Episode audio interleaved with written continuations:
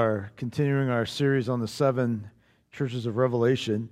Uh, before we get started, I want to just uh, give you a, a, little story here and some information on church polity. Is that okay? Kind of understand a little bit. Uh, this was sent to me by a dear friend of mine who uh, shall remain nameless, um, but I'm sure Sam won't care if I say it, share it. So, um, all right. Um, this kind of gives you a little idea of, of a little bit of church polity, okay? The Presbyterian Church called a meeting to decide what to do about their squirrels. After much prayer and consideration, they concluded the squirrels were predestined to be there and that they shouldn't interfere with God's divine will. At the Baptist church, the squirrels were taking an interest in the baptistry. The deacons met and decided to put a water slide on the baptistry and let the squirrels drown themselves. The squirrels liked the slide and unfortunately knew instinctively how to swim, so twice as many squirrels showed up the following week. The Methodist Church decided that they were not in a position to harm any of God's creatures, so they humanely trapped their squirrels and set them free near the Baptist Church. Two weeks later, the squirrels were back when the Baptists took down the water slide. But the Catholic Church came up with a very creative strategy. They baptized all the squirrels and consecrated them as members of the church. Now they only see them at Christmas and Easter. And not much was heard from the Jewish synagogue. They took the first squirrel and circumcised him, and they haven't seen a squirrel since. That was good. Thank you. A little fun tonight before we get started. All right. Revelation chapter 3. Thank you, Sam. I needed that laugh this week. I appreciate that. Revelation chapter 3. We're going to begin reading in verse 1. The church in Sardis. To the angel of the church in Sardis, write These are the words of him who holds the seven spirits of God and the seven stars. I know your deeds you have a reputation of being alive, but you are dead. Wake up, strengthen what remains and is about to die, for I have found your deeds unfinished in the sight of my God. Remember, therefore, what you have received and heard, hold it fast and repent. But if you do not wake up, I will come like a thief, and you will not know what time I will come to you. Yet you have a few people in Sardis who have not soiled their clothes. They will walk with me dressed in white, for they are worthy. The one who is victorious will, like them, be dressed in white. I will never blot out the name of that person from the book of life, but will acknowledge that name before my Father and his angels. Whoever has ears, let him hear what the Spirit says to the churches. Coming along the fifth church in our installment of these seven churches, um, from all of the churches that we've looked at this point, there's been a prevailing lesson. Uh, one of the prevailing lessons is this that we can look at the outward appearance of things, but God looks at the heart. We can look at the outward appearance of what things look like, but God's more concerned about what's going on on the inside. Um, we have also had to point out that God is not nearly as impressed as the things that impress us. And so there are some lessons in, in Sardis. Um, this was a church that looked to be alive, but they were actually dead. Um, it was literally a church that was like stocked up with living dead people, like piling up on top of corpses, kind of, if you will. If you look at this church, there's some comparisons that you can make. Uh, let, us kind of look at some of these other churches. We talked about Ephesus. Ephesus was a place that had lost their first love. Uh, Pergamum was a place that was gripped by worldliness. Thyatira was a place of uh, toleration of sin. But Sardis, here in this passage, has, has reached a, a new low. It was a church that was dominated by sin. It was a church that was dominated by false uh, doctrine and unbelief. Um, kind of give you a little bit of history, and this will help you as, as we look through this. Um, Sardis was about 30 miles around the Horn. If you continue up around the thought, pro- the, if you look at the map from Thyatira, it was one of the richest cities in the entire world. Um, it had it was one of the world's major trade centers of that time. Um, it had a river that was right there in it that people would pan for gold in. And it had a thriving wool industry, and um, it would uh, make they had makers there that would make really expensive dyes for, for the wool and, and sell them uh, there as well. It would have received the name of Sardis because of the stones that were found in that region, and they used those Sardis stones as amulets.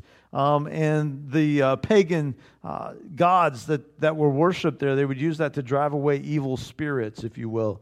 Um, it was a, a very good climate of uh, as far as the the attraction of the center here. One of it has a very famous citizen. Um, have you ever heard the name Aesop? Aesop's Fables, maybe. Um, Aesop was a member of, of, of Sardis around 6 BC. Um, he was a slave that had been given his freedom because of his accomplishments. His fables had such an ability to negotiate peace um, between warring leaders that he would also often be called into those kind of settings.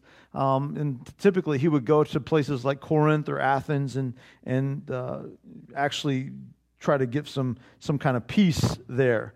Um, actually, the king of Sardis, um, Croesus, uh, used Aesop as one of his royal advisors. And he was also sent to a place called Delphi, um, and that would be his final mission. He went with some gold to take to the people from the king of Sardis, and when he got there, he was so disgusted by their greed that he refused to give them the gold, and so they, in turn, turned on him and executed him. Um, Sardis was a, a, center of worship of, of Cybele, who was considered the mother of the gods. So, one thing that you'll notice in this part of the world, especially, um, and as you continue to go around, even into Greece, and as, as you read your, your scriptures, you'll see this in like Corinthians and Romans and, and some of those areas, Ephesians, is this worship of false gods because they were very much into um, shall I say, uh, pagan worship as it related to um, the Greek gods and the Roman gods and, and that culture. And so that is how the church, the church is established in a place in places where this was the already the established thought process of religion, I guess. Um, and so that is no different than here. Um, the thing about Sardis that I find interesting is this these people that lived here lived in the lap of luxury. And they spent their lives working so that they could spend all their money on their own pleasure. That sounds kind of familiar. Um, Sardis was a place um, that, that the church, the, the Christian people, were not in danger in Sardis. There was no peril there, there was no life threatening thing, there was no worship of Caesar. Um, like there was in different other places that we had talked about, like Pergamum. There was no um, persecution of them. They weren't slandered by Jews here. There was no intent, internal heresy taking place inside the church. Um, there was absolutely no pressure from inside or outside. They just kind of could float along and do their own thing, and, and uh, the church was completely at peace.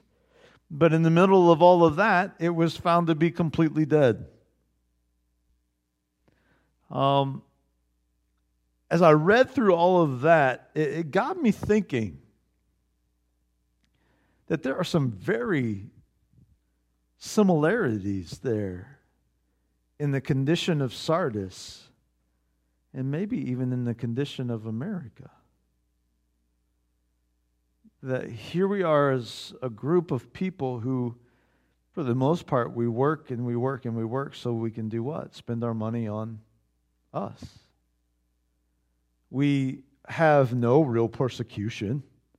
I mean, if you stop and think about it, compared to what a lot of other nations and a lot of other people see and, and have. We have very little, if any, persecution um, in this country. We are. Uh, we face a little bit of uh, more so now than we have. In times past, it was never the case that we were ever slandered. It was never um, any kind of pressure. Um, it was a place that was completely at peace, right? And yet I wonder what happened in a lot of churches with a capital C that maybe we found ourselves in the midst of peace to be dead. It has been my observation as I've looked through um, revivals and different things that have happened. Thank you, God.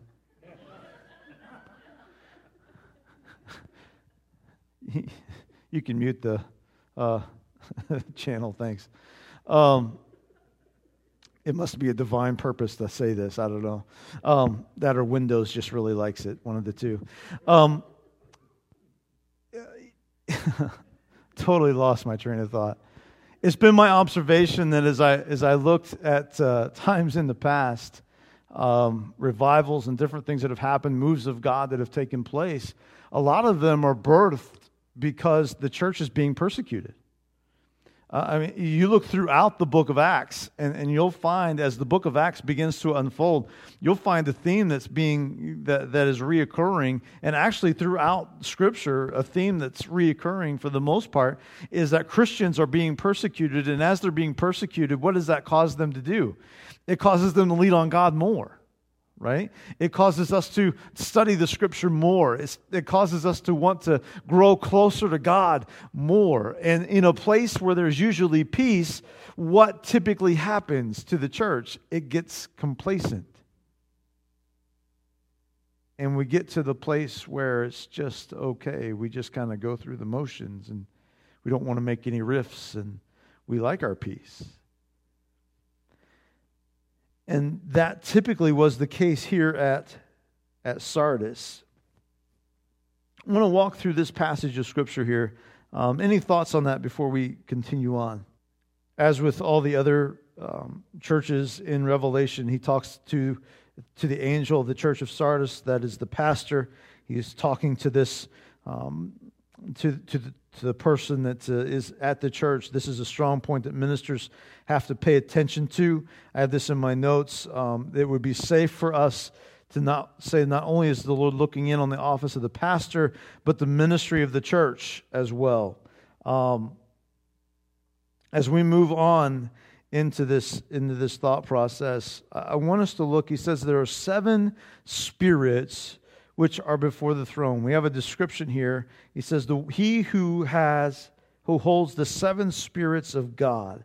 Um, want to give just a little bit of insight into that uh, thought process.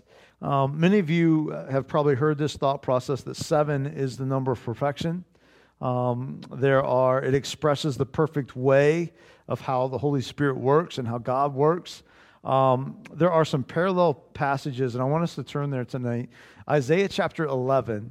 If you'll turn back to Isaiah chapter 11, there are many scholars who put these two thought processes together because in Isaiah chapter 11, verses 1 through 3, um, Isaiah describes seven spirits, uh, all of which, if you look at your Bible, at least in my copy of the scripture, all of them start with a capital S, which gives revelation to a uh, to, to God in, in its thought process. So let's, let's read this. Chapter 11, beginning in verse 1. It says, A shoot will come up from the stump of Jesse, from his roots a branch will bear fruit. The Spirit of the Lord, the Spirit of the Lord, will rest on him, the Spirit of wisdom and of understanding, the Spirit of counsel and of might, the Spirit of knowledge and fear of the Lord, and he will delight in the fear of the Lord. He will not judge by what he sees with his eyes or decide by what he hears with his ears. So you have this idea of the seven spirits of God. Now, we all know that there are not seven Holy Spirits, there is one. There is not seven verses of, there's not seven sons of God. There is one. His name is Jesus. But what it is talking about here is there are attributes and characteristics that are a part of the Holy Spirit, that are a part of the Godhead, that are evident here in this passage of Scripture. And those are. Um, those are spirits or giftings, if you will, um, that are given here, the Spirit of the Lord, and they are of God. This is God's characteristics and God's attributes. Am I making sense? So it's the Spirit of the Lord, it is the Spirit of wisdom and the Spirit of knowledge, it is the Spirit of uh, an understanding, I'm sorry, Spirit of wisdom and of understanding, the Spirit of counsel and of might and of knowledge and of the fear of the Lord. Those are the seven things that make up this thought process as we move forward, um, as, as he's talking about. This, the one who holds the seven spirits. Those are the kind of spirit thought processes that the God has. God is, is where, does, where do you get wisdom from? From God. Where do you get understanding from? From God. Where, where do you uh, get counsel?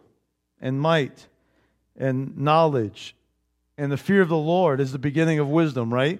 And so the Bible talks about these things, and, and Isaiah kind of spells them out for us here.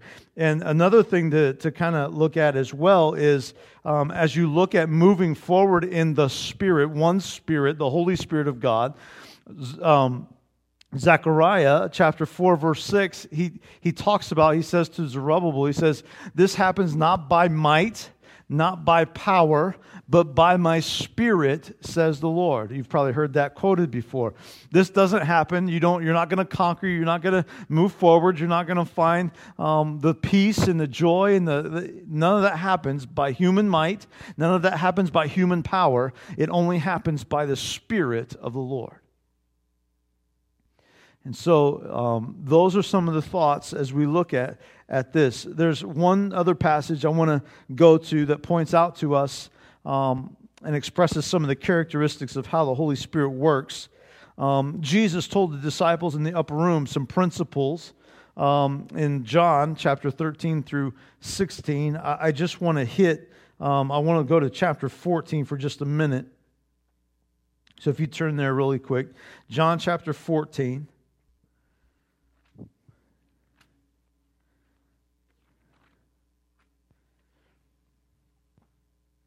I want to start reading in verse uh, 15.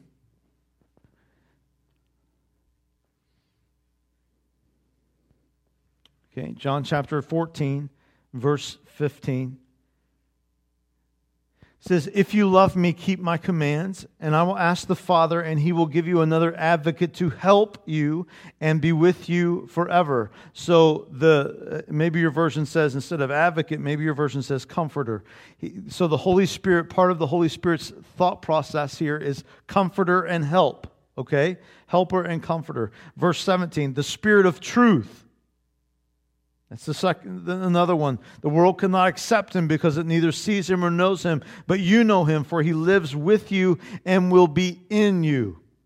That's a wonderful transition there that we're not going to have a whole lot of time to, to discover, but that is the really, to, to be really frank with you, that is the difference of what happens because of Calvary and because of the Holy Spirit dwelling in you, the day of Pentecost. Um, it is no longer God with us. Um, before, when, when Jesus came to the earth, it was God with us. When he went to Calvary, it was God for us. When he went to, when the baptism of the Holy Spirit came on Pentecost, it was God in us. And so that kind of thought process, that's a wonderful transition there um, to help us to understand the power of the Holy Spirit in the life of a believer. Um, Moving on, he says, I will not leave you as orphans, I will come to you. Um, before long, the world will not see me anymore, but you will see me because I live, you also will live. On that day, you will realize that I am in my Father, and you are in me, and I am in you. This is a personal presence of, of Christ as it bears witness with the Holy Spirit because they're the same. The Holy Spirit points us to Jesus. So when we accept Christ and Jesus and the Holy Spirit live in us, we have God with us, and it bears witness to that. Um, Moving on, it says, Whoever has my commands and keeps them is the one who loves me. The one who loves me will be loved by my Father, and I too will love them and show them myself. Um, then Judas, not Judas Iscariot, said, But Lord, why do you intend to show yourself to us and not to the world? Jesus replied, Anyone who loves me will obey my teaching. My Father will love them, and he will come to them and make our home with them. Anyone who does not love me will not obey my teaching. These words you hear are not my own, they belong to the Father who sent me. Um, there's, there's some really wonderful things in here um, talking about how the work of the Holy Spirit is, is in every believer, how the Spirit will abide with us, and He will teach us those things as you continue to read on in chapter uh, 14, 25, and 26. Verse 27 talks about how um, He will give us an abiding sense of peace. And so these are all characteristics and duties and jobs of the Holy Spirit, if you will. And so, I, not, and I know I summed that up, but I went really quick over that. But I want us to understand that, you know, when he says, here's the one who holds the seven spirits, he's not talking about seven different spirits. He's talking about seven attributes. He's talking about one Holy Spirit. There's one God. And uh, that's what that's uh, talking about. I didn't want there to be any confusion tonight um, regarding that. Um, if you are interested, and this is a shameless plug, I'm not even teaching the class, but here's a shameless plug. Um, during the Sunday school hour, there's an amazing study that's still taking place with Pastor Black. Um, he's talking about the Holy Spirit, and I would encourage you to plug into that class. It's at 9:30 on Sunday mornings. Um, they're just doing some wonderful things and studying um, really in depth about the Holy Spirit, and so that would be a great opportunity for you to continue even this thought process as you go. You can jump in anytime. This week is a great time to start. Um, i think I've said it in the message. God has one favorite time, and that's like right now. So don't wait around, jump in and go. All right? Um, the message to the angel of Sardis, to the pastor of Sardis, was that the only hope the church had was for the Spirit of God to come to their aid. Um, this lifeless, dying church was in great need of a work of the Spirit. It was in great need to turn their heart to a place of, of, revi- of revival again, to let the Holy Spirit quicken them, to convict them of their sin, to help them to have the fruit of the Spirit in their life that was growing, to get guidance from the Spirit. And the only way a church can awaken is by when the people decide that I want God more than I want anything else. That's when a church comes alive. Sardis had a reputation of being alive, but they were dead. They did all the right things. They did all the right stuff. They had all the right programs. They had a reputation of being the it church. But you know what? They were dead. Not because they were doing bad things, but because on the inside there was nothing of the Spirit of God moving in their hearts. There was no growth. This fruit of the Spirit was not evident in them. They were just going through the motions of church. Mm. There was no power. There was no anything in them. They, they were a church that had a good name. They had a good status. They had a good standing. They had a good prestige about them. And the Lord looks at them and he sees their works and he says, Guess what? I see, I know your works, but you are dead. You have a name, you, your reputation in the community is that you're alive. You're really doing stuff. Things are really happening, but guess what? You're dead. You're dead. This would probably been just to kind of give you a little kind of parallel to where where we would be now. This would have been the church to attend, man. This would have been the one to go to in the region. Um, this probably would have been, um, their parking lot would have been full. They probably would have had to have police officers escorting people out as they church let out, stopping traffic. The community probably would have known where the church was.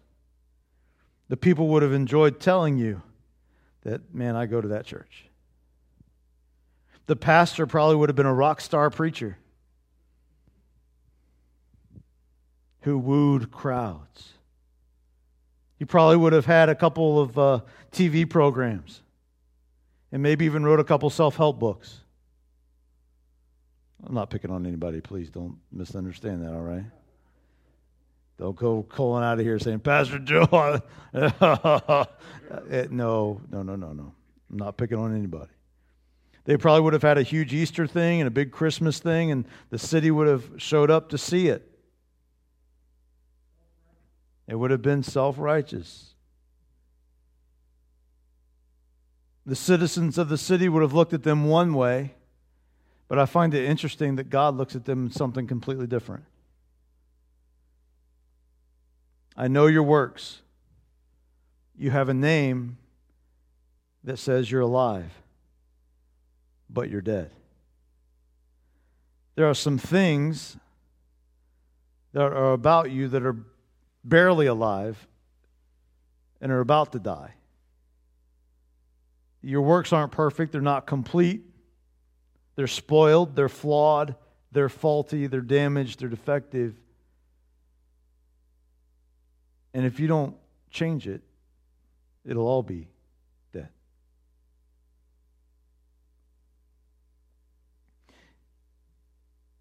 He goes on to make this assessment. He says, What you have remaining is almost dead. You've picked up on the fact that there are no compliments in this, I'm sure, by now.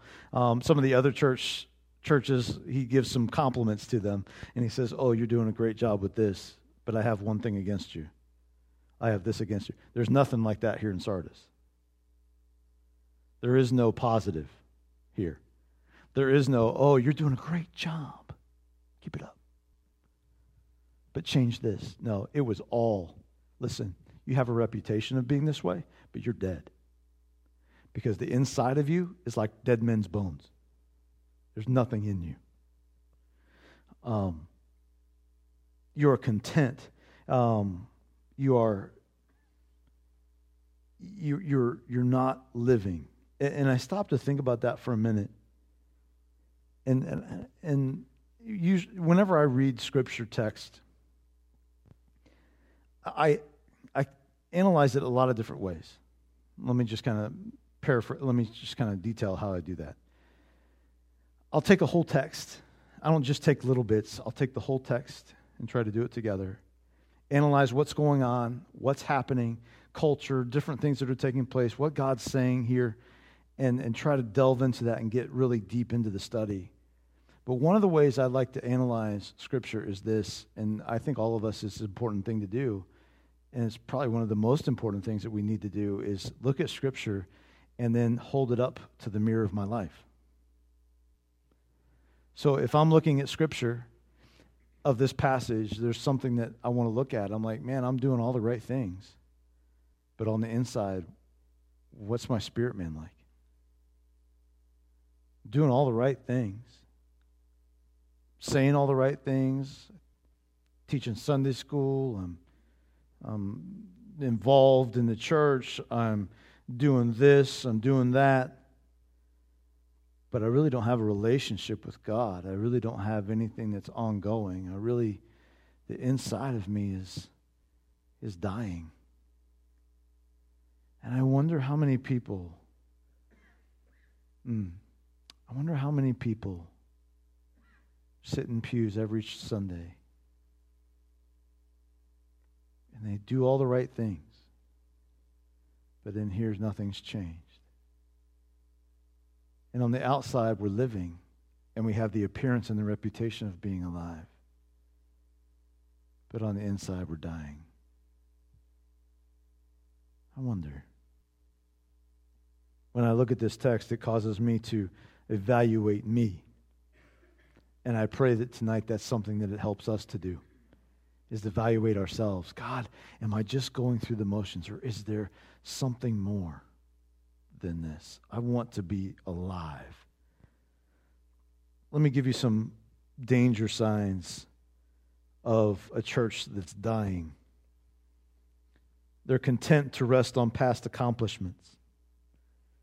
They're more concerned with ritual than spiritual relationship. The focus is on the social ills of the day rather than the spiritual change that's needed in the heart to change things. They're more concerned with material things than spiritual things. They're more concerned with what men think than what God thinks and what God said. They're more concerned with creeds and systems of theology than studying the Word of God and following what it says. There's a loss of conviction. There's a denial of the only source of spiritual life, which is found in Christ. This church in Sardis had works, but it had no life. No life. give a minute because I'm going to give the, the re- remedy here. I'm going to give you what he says to do here next. Is there any thoughts? We've, we've analyzed the problem. Any thoughts?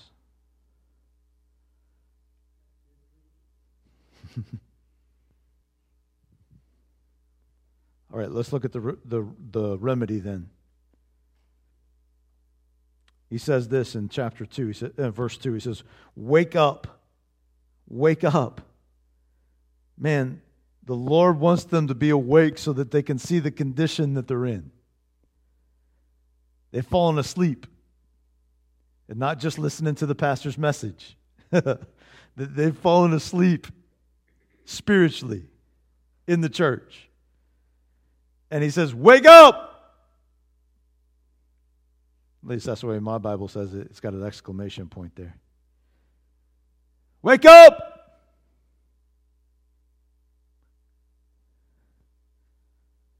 If you looked at the Amplified version, I love what it says. It says, Rouse yourself and keep awake.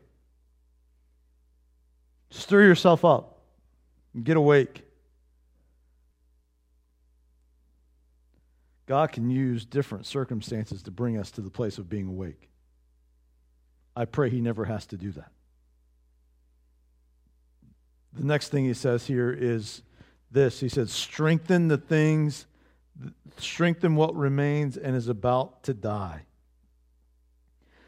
Find the spiritual things that are alive in the church and support them. Strengthen the things that remain, the things that are causing you to call out to me. Strengthen those things and support them. Get them active. Get them in full pursuit of the Holy Spirit and the fruit of the Spirit. Go after revival. Go after spiritual awakening. Go after a move of God. Go after the person of God, not just the hand of God. I think so many times we go after the hand of God and we neglect his face. God, what can you do for me? God, what can you, uh, and, and so many times, and I wonder, I don't know this, but I wonder if the church of Sardis, whenever they would pray, they would pray, God, bless our efforts. God, put your hand to our efforts so that we can see the hand of God moving. And Jesus is saying this I don't want you to be so concerned with just my hand, because if you're just concerned with my hand, guess what? You are not really connected to me. Connect with my face. Seek my face. Seek after me. Not just what I can do, but who I am. And he says, strengthen those things. Go after me. And he goes on to say, For I found your deeds unfinished in the sight of my God. Verse 3 he says, Remember therefore what you have received and heard. Remember what you heard from the gospel. Sardis, the church at Sardis, it's important here that you think back to the spirit of devotion, that you think back to that alertness, that you think back to that energy that you had, to that passion that you had when you became saved and when you first met Christ. Stir up that hunger and that thirst that's inside of you that was present early on. Think of how you used to live. Think of what your priorities used to be. And stir that up. Think of the passion that you had when you prayed. Think about the passion that you had whenever you were uh, seeking after me and, and, through, through the, the, the things that I had been speaking to you through the, the word of, of the apostles and the things that have been written to you. Reestablish the love that you had for truth. The next thing he says here is he says, and hold it fast. You know what that's a command for? A command for obedience. Obedience. To be obedient to the principles that's taught. And then finally, he says this repent. Have remorse over your sin. But don't just have remorse over your sin, lay it down and walk away. Do a 180. That's what repentance means. It means I was heading down a path that was going this way, and when I repent, I turn away from that and I go a completely different direction. In, in the truest sense, that's what repentance means. I wonder, I don't, I don't know this, but I, I see this happening in the Church of America so often, is people will come and, and they'll repent and, and we'll lay that sin down here at the altar and we'll say, oh God, please forgive me of this sin. And we'll drop it down here, but then we, well, you know, I might like that. And we pick it back up just in case we this God thing doesn't work, or just in thing I get bored, or just in case I might need that someday. And we don't just do that with sin. Oh man, I feel the Holy Spirit in this. Um, we don't just do that with sin. We do that with a lot of things. God, I give you my insecurity. I give you my faults. I give you my stuff. I give you my life. I give you my anxiety. I give you my sickness. I give you my disease. And we leave it here. And what do we do? The next, very next thing we do is we pick it right back up when we get home and we go the same process and the same thoughts and the same stuff and the same mentalities. And we never ever leave anything right here. We always pick it back up and carry it with us. And I wonder what might happen in the Church of America if we finally got to the place where we repented and we left things at the altar and we left things on the throne of God and we said, God, I don't want that anymore. I don't want to do that anymore. I don't want that part of my life anymore. I don't want that to consume me anymore. I'm tired of it. I'm going to leave it here and I'm going to pick up the things of you and I'm going to take those things with me and leave that stuff here. I wonder what might happen if that was the case.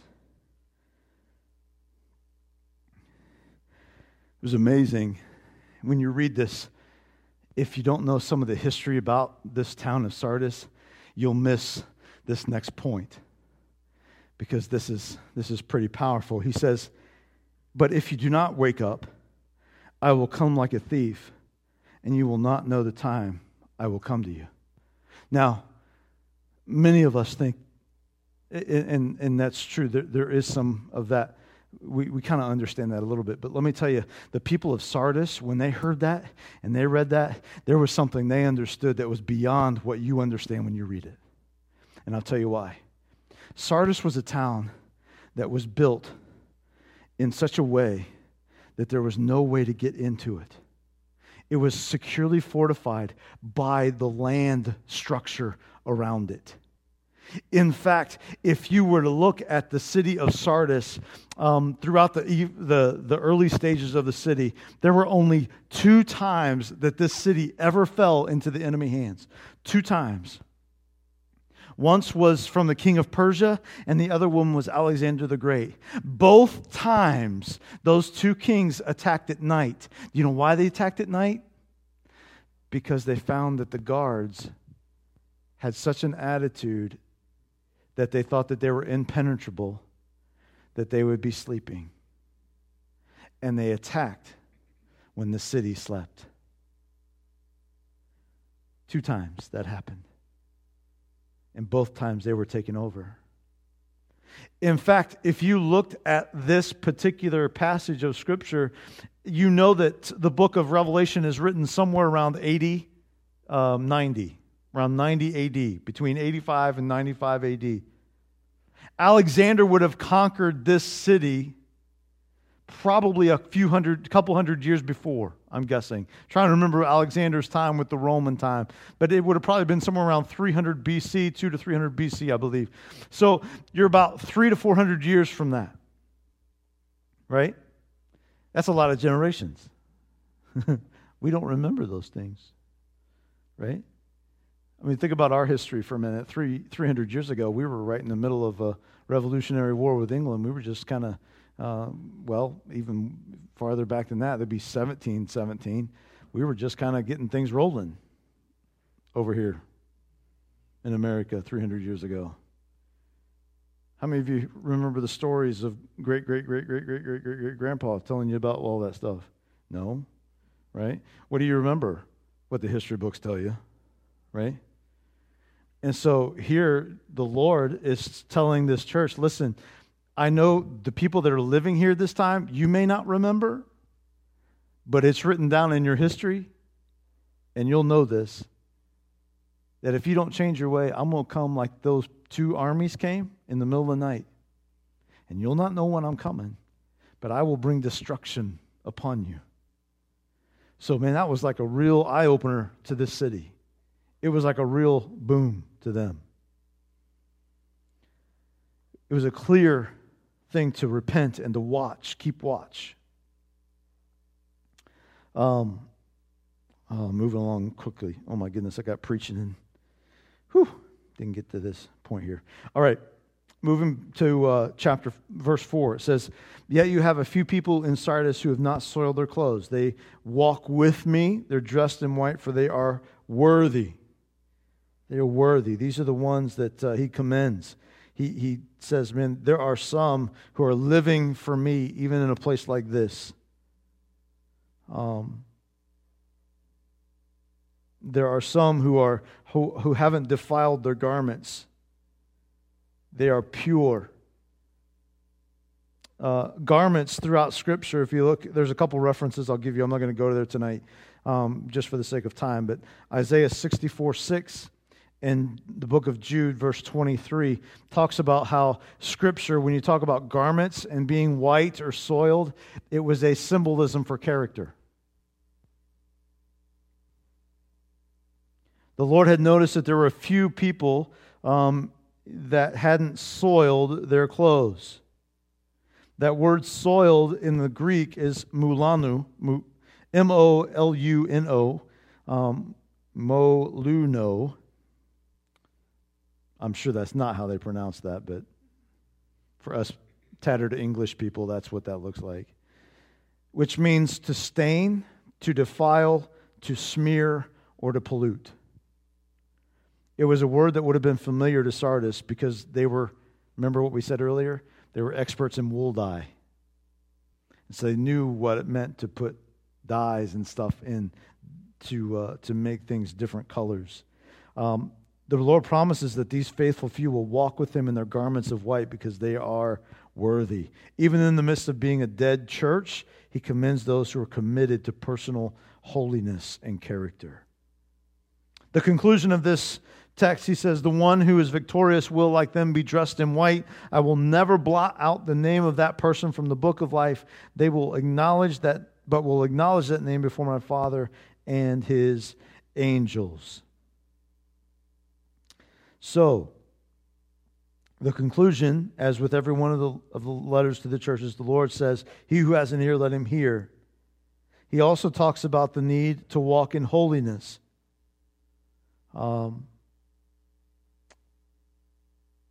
there's a, a, passage of Scripture that uh, kind of talks about this uh, highway of holiness. It's in Isaiah 35, verse 8. I'm reading out of the English Standard Version Bible. It says, And a highway shall be there, and it shall be called the, the way of holiness. The unclean shall not pass over it. It shall belong to those who walk on the way. Even if they are fools, they shall not go astray.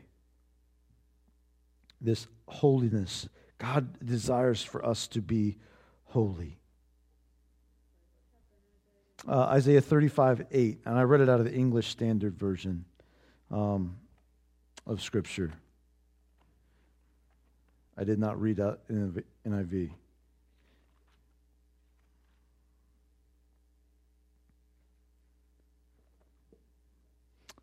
want us to, uh, to just kind of conclude this thought process tonight. I don't want to be a lifeless church member or churchgoer. I want the passion and the power of God to be evident in my life. I don't want to just seek God's hand. I want to seek his face. I've often wondered, you know, we've been studying this for the last several weeks now, and I'm often wondered what would if if this thought continued to the church in America right. I wonder what that would pin. As I studied this church of Sardis, I can't help but to think I saw a lot of similarities to what I see around in our society today.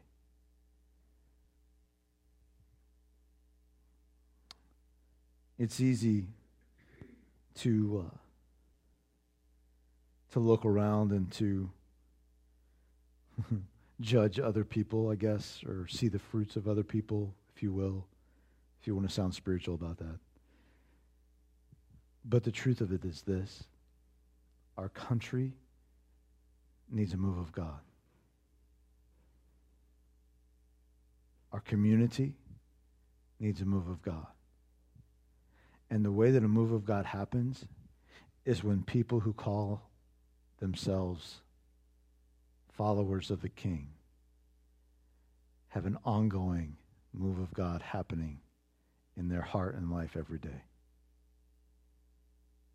because it's then that those people go out and touch the lost for Christ. I look at the book of Acts, and um, uh, you never, you know, we talk about revivals and stuff, and, you know, I'm not downing having spiritual emphasis move move in services and that kind of thing. I'm not downing that at all. But the, the thing that scares me is when we as a church talk about needing revival, we need revival, we need revival. Well, if something needs revived in the church, that's not good. Because you only revive things that are dead. In the church, we should be living in vival. You understand what I'm saying? As the body of Christ, as believers in the Lord, we should be living every day in the power of the Holy Spirit. We should be seeing the move of God happen in our life every day as we follow Jesus. And that is the thing that people will notice and see about us. Look at the book of Acts. What did they see in the disciples? What did they see in the people who got saved? They saw a moving of the Holy Spirit that was something they didn't have. They saw the power of, the, of God evident in the life, everyday life of the believers.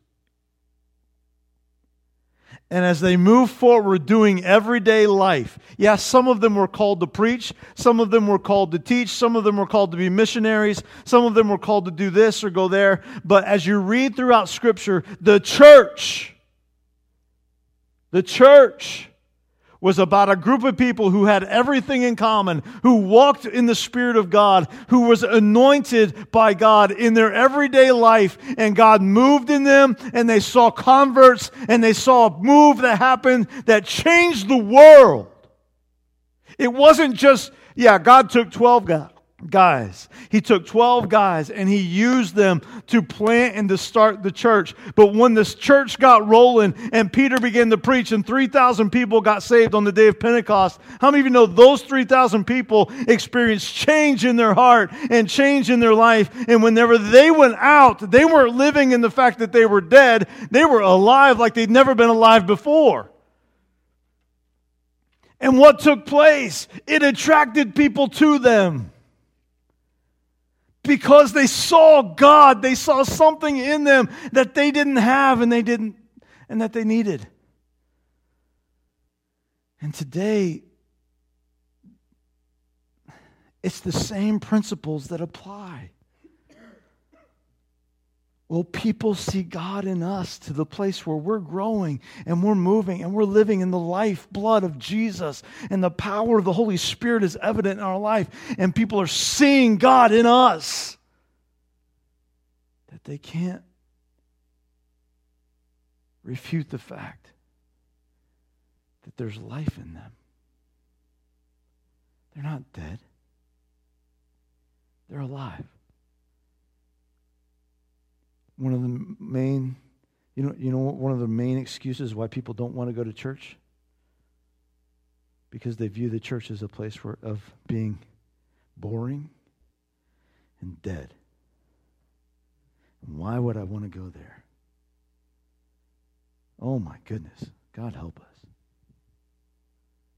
If anything, don't want to be boring. And they should sense the life and the presence of God in us. That's what will change the world. That's what will change our community, is when they see that in us. Amen.